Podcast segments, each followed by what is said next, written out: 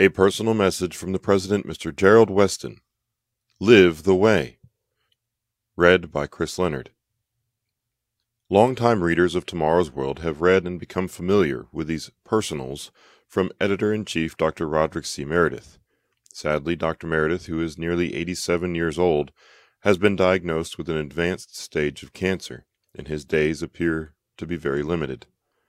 It grieves me to inform you of this, as I have known Dr. Meredith since I first took his freshman Bible class at Ambassador College in 1965. He has asked me, his designated successor, to his office to write this issue's personal and relieve him of that task. Change is never easy, but it is an important part of life. One thing you can be certain of is that while our personalities may vary, the same basic truths that you are familiar with in tomorrow's world will remain. All of us here at Tomorrow's World are deeply committed to what we often refer to as the truth. We recognize that the true gospel of Jesus Christ was being corrupted as early as the first century, not long after Christianity began. For, as Jude tells us in Jude 3, Beloved, while I was very diligent to write to you concerning our common salvation, I found it necessary to write to you, exhorting you to contend earnestly for the faith which was once for all delivered, is not the faith of the Protestant reformers, as Dr. Meredith's thesis on the Protestant Reformation makes plain. You'll find this second installment of the thesis in this magazine. If you are a new subscriber to this magazine, you can find his first installment in the previous issue available on our website at tomorrowsworld.org. Reports out of the Middle East, North Africa, and other scattered places in the world tell of beheadings and killings of professing Christians. It takes great courage in some locales to profess the name of Christ. One can only admire individuals who put it all on the line when faced with such dire consequences, and one must wonder, do I have such courage? It's easy to think we do, but there's a test you can take right now that will answer that question. Will you embrace the way? Luke is the recognized author of the book of Acts. He describes Christianity as the way several times. Read Acts 18, verse 25, 26, and Acts 19, verse 9 and 23. In other words, Christianity is a way of life. Even the translators capitalize way five of these seven times, recognizing the importance of this word as used in the context.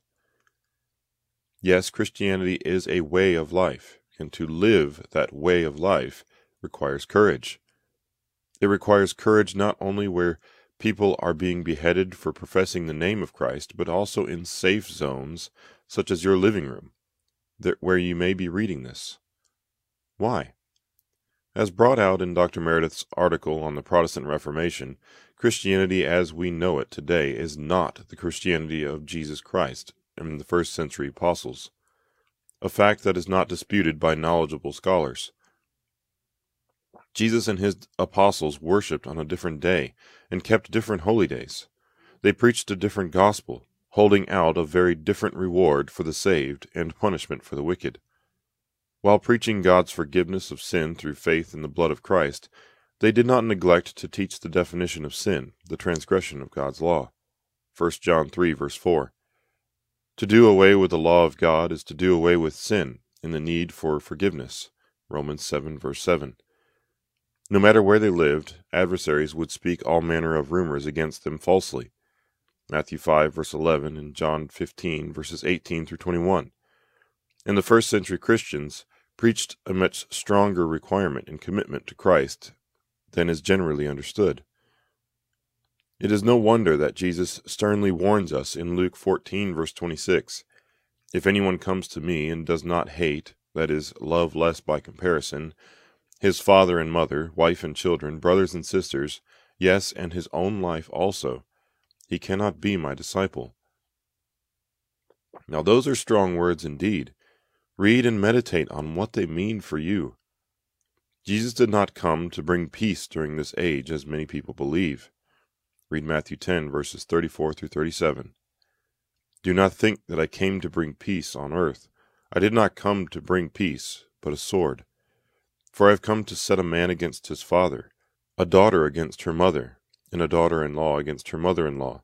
And a man's enemies will be those of his own household. He who loves father or mother more than me is not worthy of me, and he who loves son or daughter more than me is not worthy of me. Knowing versus living. Knowing the truth and living it are not the same. John is known as the apostle of love, yet he tells us the truth is a way of life that must be practiced. If we say that we have fellowship with him and walk in darkness, we lie and do not practice the truth. 1 John 1, verse 6. He continues in the next chapter, making it perfectly clear what it is that we are to practice. 1 John 2, verses 3 through 4. Now by this we know that we know him, if we keep his commandments. He who says, I know him, and does not keep his commandments, is a liar, and the truth is not in him. The New Bible Commentary Revised comments the following regarding these verses.